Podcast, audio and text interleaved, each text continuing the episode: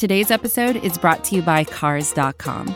With over 2 million vehicles and 50,000 more added every day, Cars.com will match you with the perfect car for you, your budget, your life, your style. And if you're ready to say goodbye to your current car, Cars.com will get you an instant offer to cash it in. Just start by entering your license plate and get matched with a local dealer who will write you the check. So whether you're looking to buy or sell, just go to Cars.com. It's magical.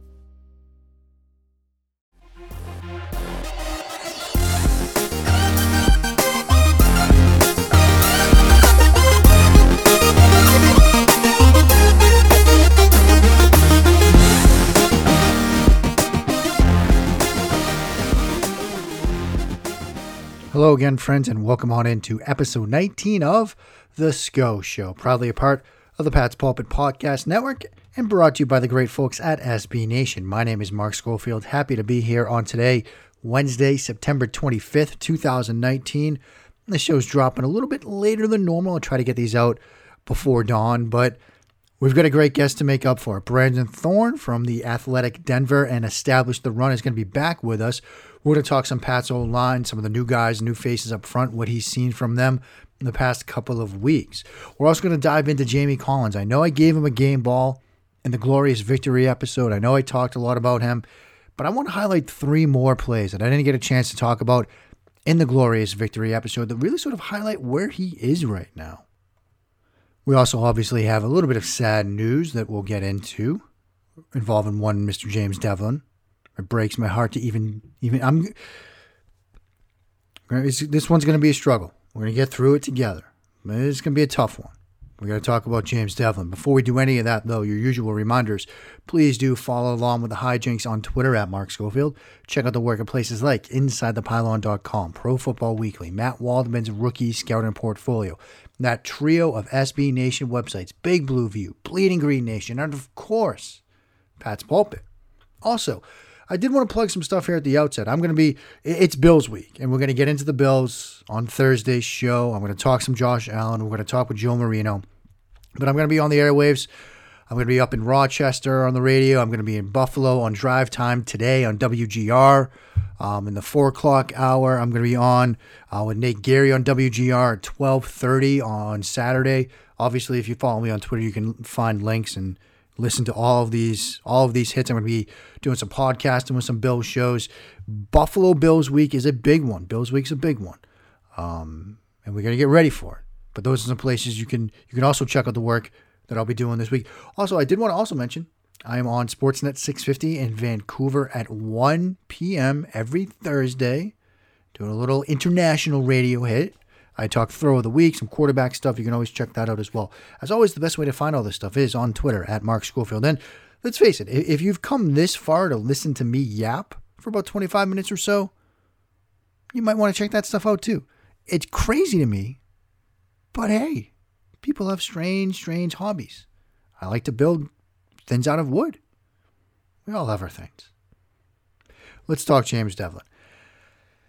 Like I said, this one's going to be tough to get through. James Develin going on injured reserve with a neck injury, his neck upper back, getting some second opinions on it as well. And I saw a discussion on Twitter that I did sort of want to just touch on briefly about James Develin's importance to this team. And I saw some people, not Patriots fans, sort of outside analysts, questioning just how much James Develin actually means to the New England Patriots. Come on, it's a fullback, right? You can replace a fullback. You can do that. And I'd want to remind people just how critical he is to what they do from a personnel package and standpoint, to what they do in the run game, and to what they do in the pass game. Now let's remember, Haas Juke, 3 plays in a row in the Super Bowl out of 22 personnel. They get him involved. They get him involved in the passing game. They would go 20 personnel, that sort of pony look, and sometimes have him in the game. But you could also sort of look at Sony Michel's development as a ball carrier and make the case that a lot of Michel's growth, especially last year, was due to the influence of James Develin and being able to run behind him and being able to run behind a guy that he trusts. Let's think back to this time last year. A year ago right now, the Patriots were 1-2. They had just taken a drubbing on Sunday night at the hands of the Detroit Lions. And Sony Michel was being destroyed with a capital D in the New England media market. He was being labeled a bust. He wasn't any good. He couldn't find holes. Then fast forward about 8 weeks or so, and suddenly Sony Michel was a big part of what the Patriots are doing down the stretch and into the playoffs. You could make the case that a lot of that is the trust that he started to feel for running behind James Develin and trusting what the guy in front of him was taking him to.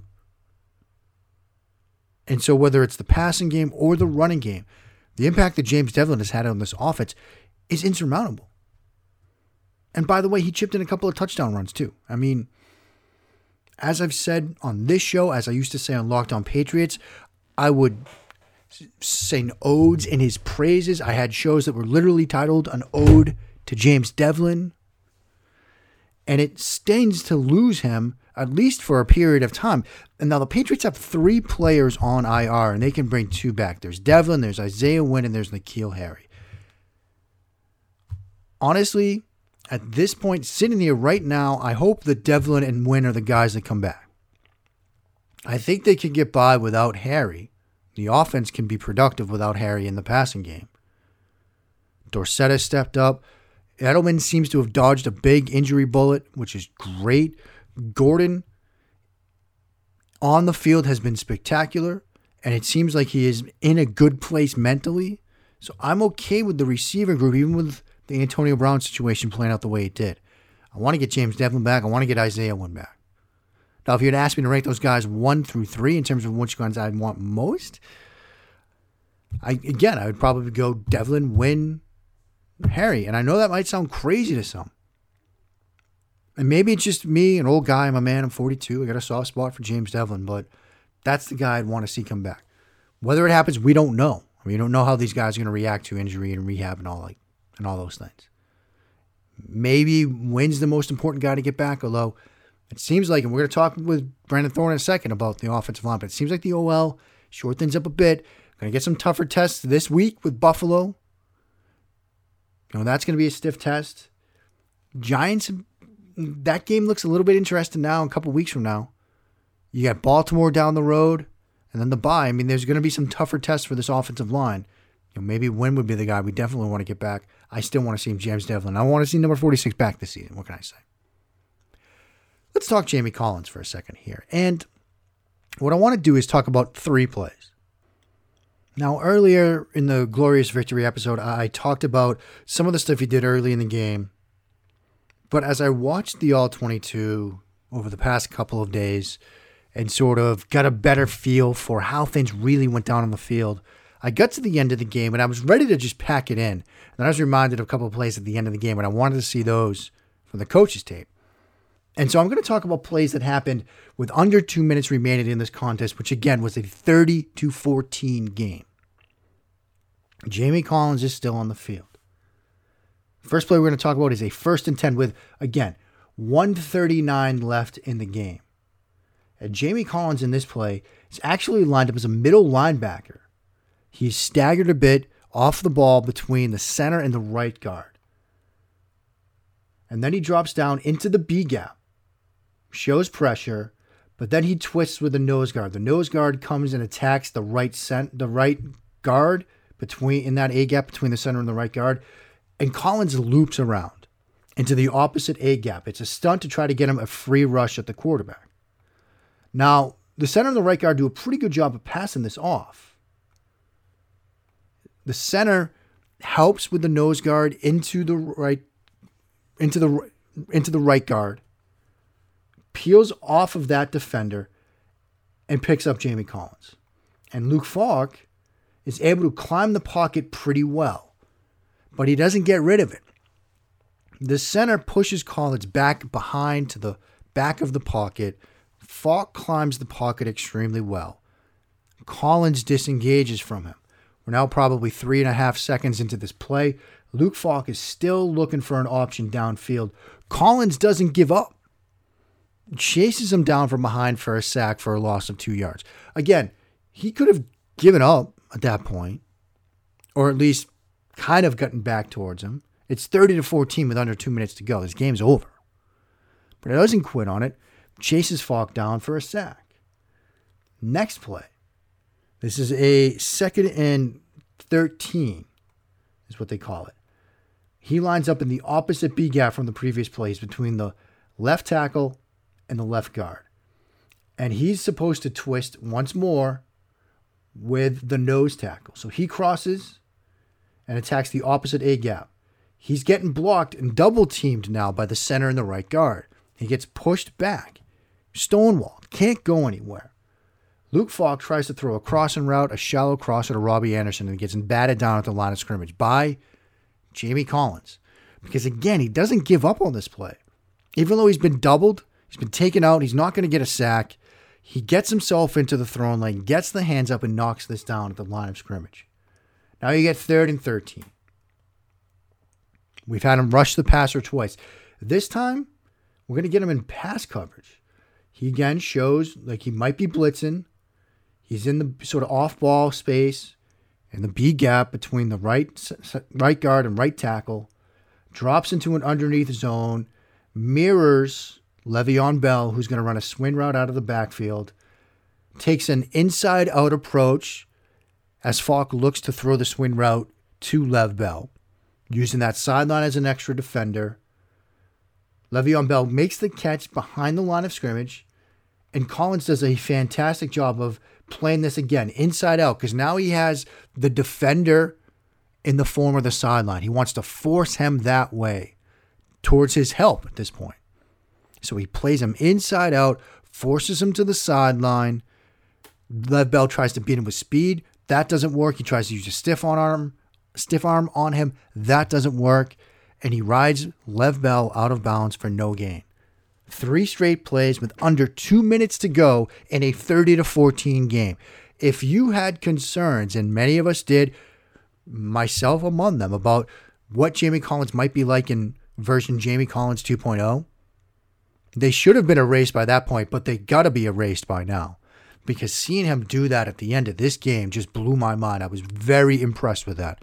And so I did want to talk about that briefly here before we have some quality time with Brandon Thorn. And that's what we're going to do next here on episode 19 of The Scho Show. This is advertiser content brought to you by Frito-Lay. Hello, I'm Chip Murphy, here to get you ready for the big tournament. Tonight we break down who will be cutting... Cut!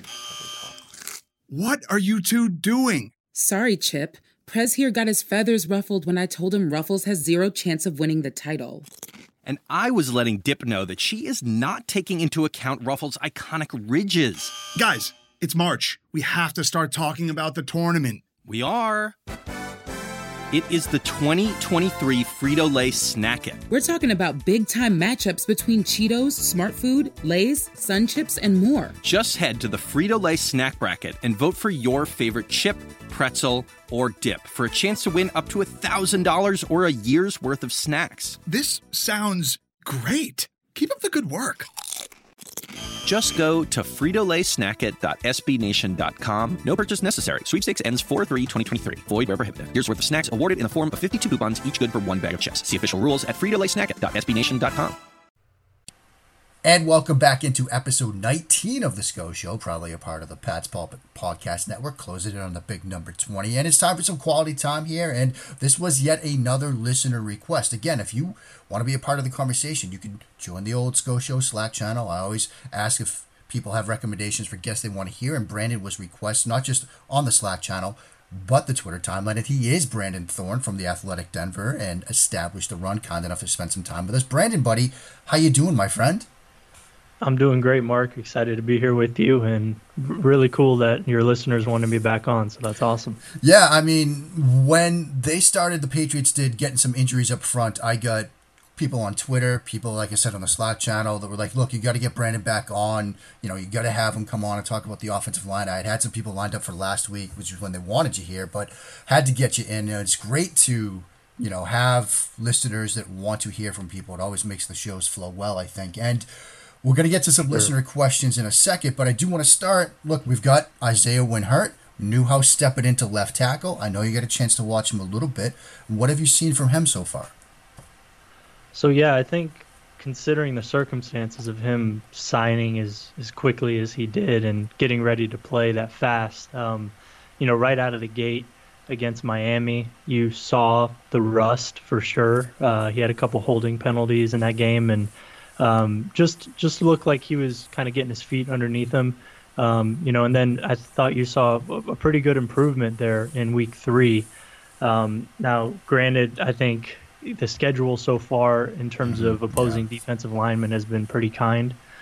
So it's kind of been nice for Newhouse to kind of have these two matchups that he's had in the pass rushers that, you know, or lack thereof of the Jets and the Dolphins. But still, I think it's encouraging to see the improvement game to game like that. And I think he's going to definitely see his toughest test so far in predominantly seeing Jerry Hughes this week in Buffalo. So plus on the road in a hostile environment, it's going to be a big test.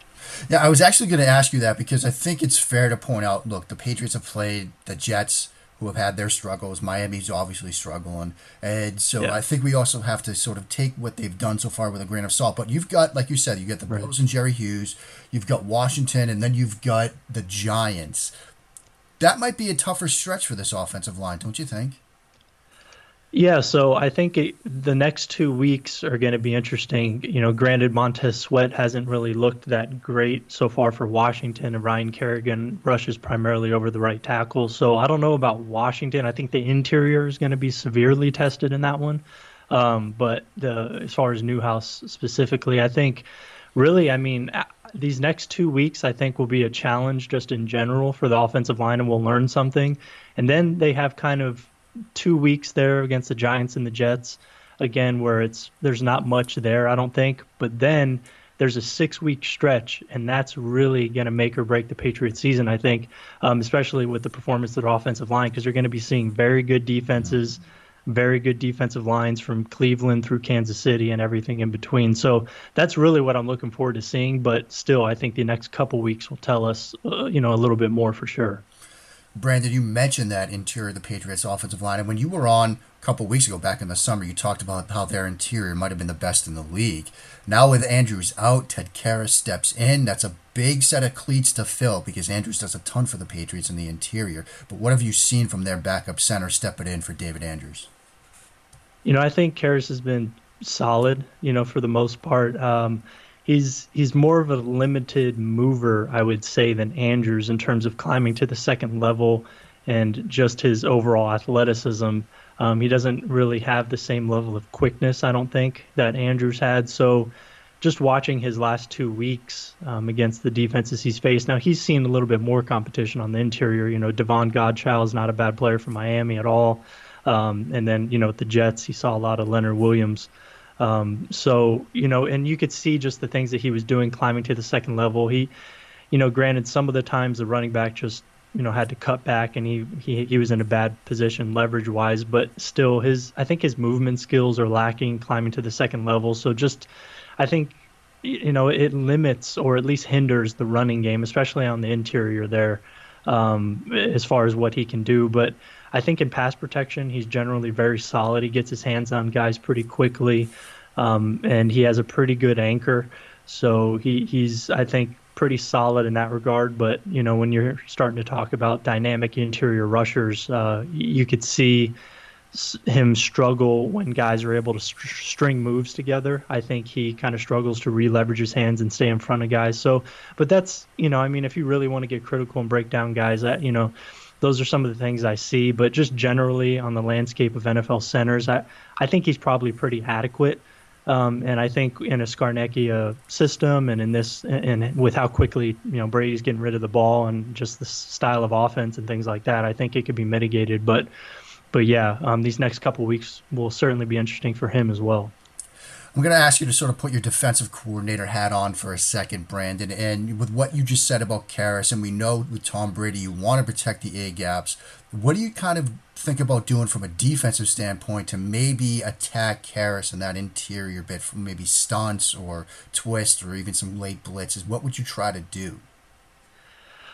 I mean, the first thing that comes to mind is mug the A-gaps with linebackers if you have guys that, you know, have that skill set that are able to be dynamic up there in the front.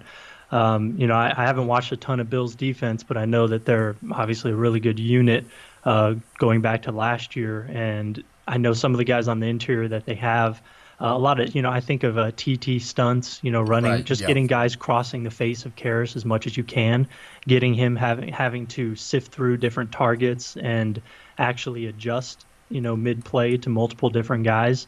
Stuff like that, I think. I mean, you want to do that as much as you possibly can, but granted, that's very difficult because Brady obviously is, you know, somebody who gets rid of the ball extremely quick, and he's not going to put himself in bad positions. So, yeah, but I still, I mean, that's the sort of stuff that I would try and do, and I think that that would really kind of you know, really stress that interior, even though there are, you know, very good guards in there to help Karras out. I still think that's something that you would want to do. Now, as I said, look, we had a lot of listener requests for you, so we've got a lot of listener questions to get to. We'll kick it off with one Matt St. John from the Scho Show Slack channel, who just basically asked, how good can this offensive line be now that you've got Newhouse in at left tackle and Karras in at center, some new faces up front? Yeah, I mean, I think, you know, coming in, I was very, very high on them. I had them as the number one overall offensive line, as we talked about. But, you know, I think with Newhouse and Karras long term, I'm thinking the best that you could probably do is middle of the pack, you know, maybe the bottom of the top 15, I think would be like, you know, really good for them considering the circumstances. And I think that's all you're going to need, honestly. But I think that that's probably the ceiling that I'm seeing for the offensive line the rest of the way. From Jessica Brand, also via the Scho Show Slack channel, who has a great question. With the return of Benjamin Watson to the fold here in a couple of weeks, will we see more tray blocking concepts from this offensive line? Man, I would love that. You know, I think that would make sense. Watson's a pretty solid blocker. And, you know, I think when you add that element to a running game, it really allows you to really stress the edges of a defense. And if you have a team that has a defensive end that's more of a pass rush guy and, you know, you could take advantage of him, you know, versus the run, I think that those are situations that you want to have in the toolbox if you're an offensive coordinator for sure, and it makes sense with Watson.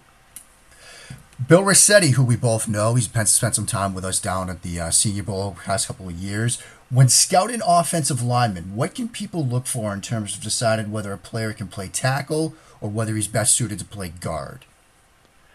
So, yeah, this is a question I get a lot, and I think one of the most important things, say you're watching a tackle and he may not have the athleticism that is needed, or at least the efficient movement patterns down in pass protection, but you notice whenever he's engaged with guys, his hands are very good.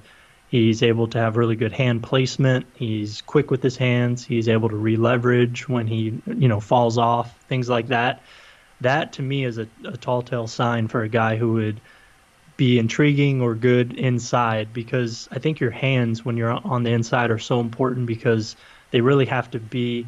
I mean, you get contact a lot quicker. You face guys quicker. They get into your frame quicker. And if you're able to strike them with good placement and keep your chest clear and really control them that way, then chances are you're going to have a good chance at being a good interior offensive lineman. So, you know, that's why I think there's some guys, you know, who, you know, you look at that are at offensive tackle that don't have good hands.